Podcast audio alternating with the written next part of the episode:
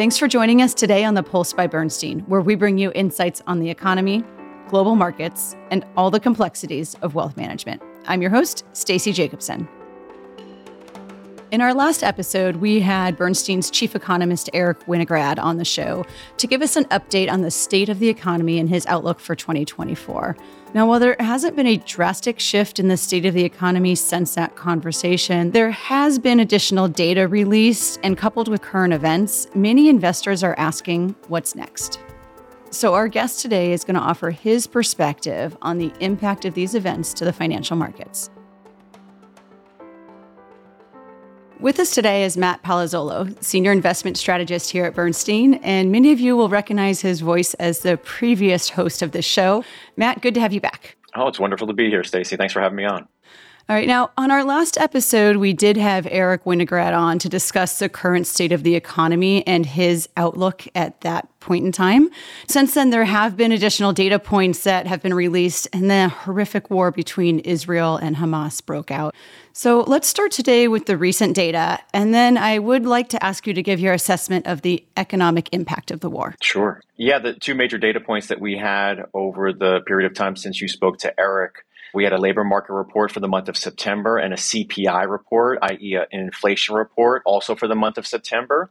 And both those data points were consistent with what I know Eric told you when you got together. The economy in the United States continues to be robust. The jobs market in the United States, we added more jobs than were expected. And inflation, while not terribly hot, as we call it in the industry, was a little bit higher than than anybody would like to see at this point after the Fed has raised rates as much as they have. So this all leads to the continuing narrative that the economy in the United States is stronger than anybody would have expected, or should I say another way, more resilient than anybody would have expected, given all the headwinds uh, that that we faced over the last 12 to 18 months. Add on top of that, as you mentioned, this this terrible war between Israel and Hamas and, and the humanitarian tragedy that that that is. You know, we're getting asked the question, which I'm sure is on your mind, all of your listeners' mind, about what's the economic impact. Again, a, apart from the humanitarian tragedy, the economic impact when we get into any type of conflict, we we look at what's the what's the transfer mechanism into the economy into profitability for companies, for sales for companies. And, and for this war, it really is the energy market. It's oil prices, given the, the location in which it is occurring. At this point in time, based on all of our checks and all of our conversations with analysts, there has been no interruption to the production of oil over the last couple of weeks. Um, but we have to watch that closely. I, I, think the two major risks that we're watching as it relates to oil over the foreseeable future. First of all, is whether or not there's on the U.S. side any fingering of Iran for their role in the lead up to the war, and if there is, that, that it may lead to a more stricter enforcement of the sanctions that have already been levied against Iran in, in the production of oil.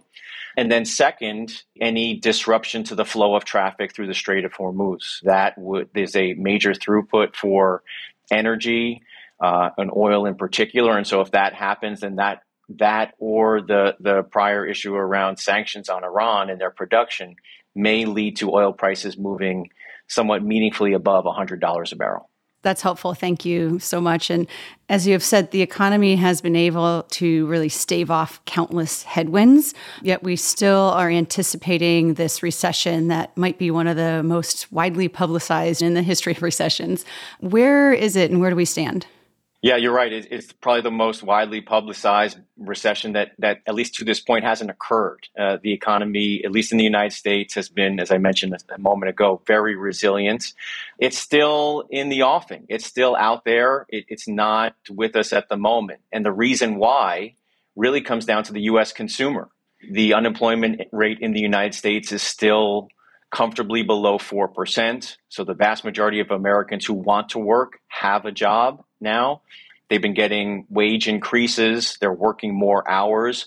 So, despite all of the inflation that we've had over the last 18 months, the US consumer has been able to um, earn enough in order to offset the cost increases. Couple that with the fact that there were these transfer payments in the wake of COVID that made US savings balances larger than they otherwise would have been. And so consumers are also paring that down or been able to use those uh, savings balances in order to go out and spend. And so that's what's really kept the economy as resilient as it has been over this period of time. Now, all that being said, it is our expectation that the US economy will slow during the balance of 2023 and into 2024. We don't see how it doesn't. There are just too many headwinds. The FOMC raising interest rates as much as they have, that's one major headwind. Those savings balances that I mentioned are pretty much pared down to the, the level that they were at pre COVID. So that's another headwind. We also have student loan repayments that have increased. So there's a number of issues that we think lead to a modest slowdown in the US economy. And we'll be pretty close to what the people in our industry call a recession. Whether or not it ends up technically being one it'll be slow enough that we'll see it and we'll feel it in many parts of the US economy. We'll certainly feel that slowdown.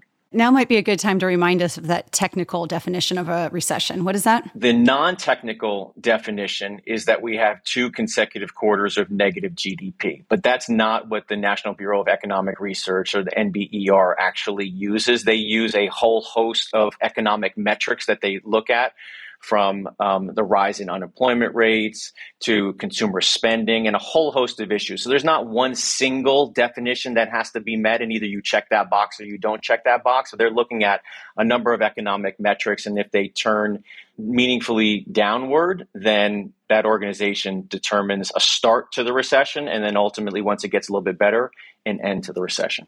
All right, let's talk about another surprise in September, I'd say, and that was a, a move in interest rates in the long term. Why did that occur?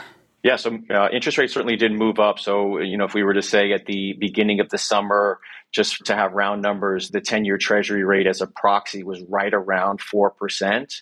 If I look on my screen right now, we're upwards of 4.8%. So there was a meaningful move higher in interest rates. I'd argue that the vast majority of the reason why is because the economy has just gotten stronger and that's moved real interest rates higher to reflect the strength in, in the economy. And that's despite inflation slowing over that same period of time. So we have seen a backup in, in interest rates. It's our opinion that we're closer to the top during this cycle, particularly given that we do believe that the economy is going to slow. And when it does over the next three, six months or so, that should push money into bonds because there's often a flight to safety. And as all your listeners know, when, when bond prices go up, yields tend to fall. So we think right around these levels of 4.8% is likely to be close to the top, if not the top. All right. Now, the FOMC is meeting again November 1st. So, where do you think rates are going to go at that meeting and what might make them move? Yeah. I, I, have conversations with our economist, as you do as well, Eric, and he would say it's a pretty close call for this uh, next meeting.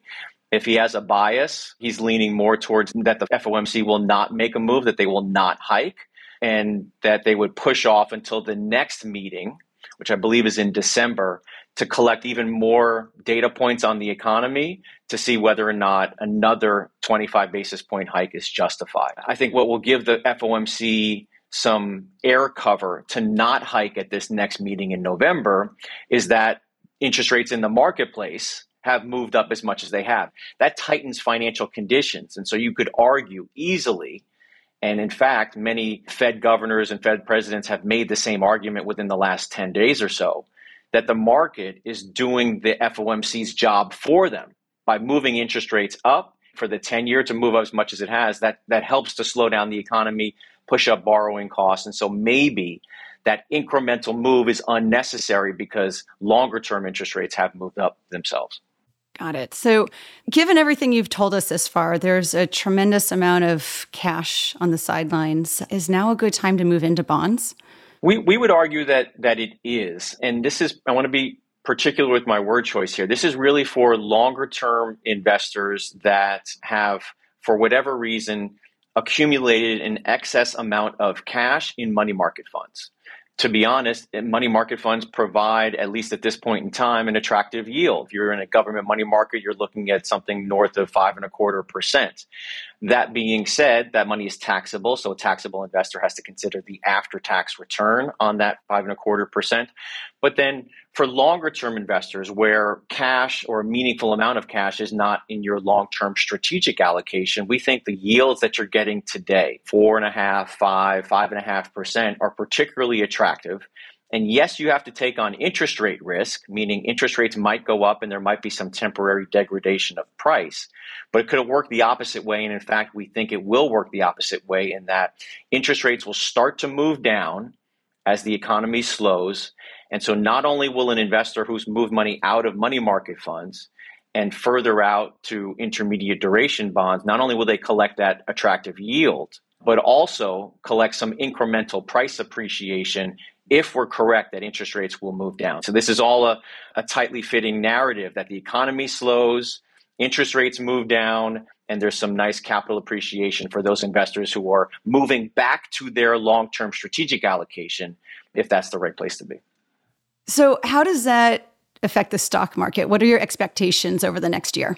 Yeah. So I guess the other side of the coin that we have to think about for our clients is not only fixed income, but also the equity market. So if we were to assume that interest rates were to come down, that the economy is going to slow, but not going to into a meaningful recession from here over the next 12 months or so. It's our belief that the US stock market, just as a proxy, will maybe have a bumpier ride for the next handful of months. Nothing terrible, not a meaningful sell off. We've already had somewhat of a pullback over this period of time. But from here, that the market could appreciate high single digits between you know the fourth quarter of 2023 all the way through till the end of 2024. That assumes a modest amount of earnings growth, not much on valuation change. So PE ratios should be right around where they are today. But given the resilient economy, that's slower from where it is, but lower interest rates, we think that the market, you know, more towards the back end of that forecast period can appreciate high single digits. So, for those investors that do want to get into the market or at least stay in the market, but have some hesitation, are worried about risk management, what might they be looking at to invest in? Yeah, so I think there's a couple of ways to answer that question. First of all, there's a uh, an approach which many of our clients utilize, which is just dollar cost averaging. So if we were to assume that the next handful of months are going to be a little bit choppy or range bound, then it would be in their best interest to dollar cost average in. Put a little bit in over a period of three or four or six months in order to take advantage if there is a slight sell off in the market to be buying lower. In addition that you know you have to think about the long-term strategic allocation of that client, but you know there are opportunities and different strategies where you can have equity market exposure but some protection when and if there is some volatility in the market, whether that be a hedged equity product or, or something some type of alternative if it's appropriate for that client, something that does provide less volatility but still some upside participation if by the end of that forecast period we're right and the markets are up high single digits. Okay, so we've talked about the bond side of the portfolio, the stock side of the portfolio. You know, for those investors that can take on some illiquidity, what opportunities are out there today? Yeah, so we've been an advocate of alternative investments. You noted illiquidity. So illiquid alternative investments beyond just publicly traded stocks and bonds for, for quite some time. We think they add diversification to stocks and bonds, and in some cases, incremental return above and beyond what you can achieve just through a plain vanilla stock and bond portfolio. At times when you have dislocation or opportunities because of some distress, then those returns can be higher again, there's an illiquidity trade off that investor has to be willing to take on at that point in time.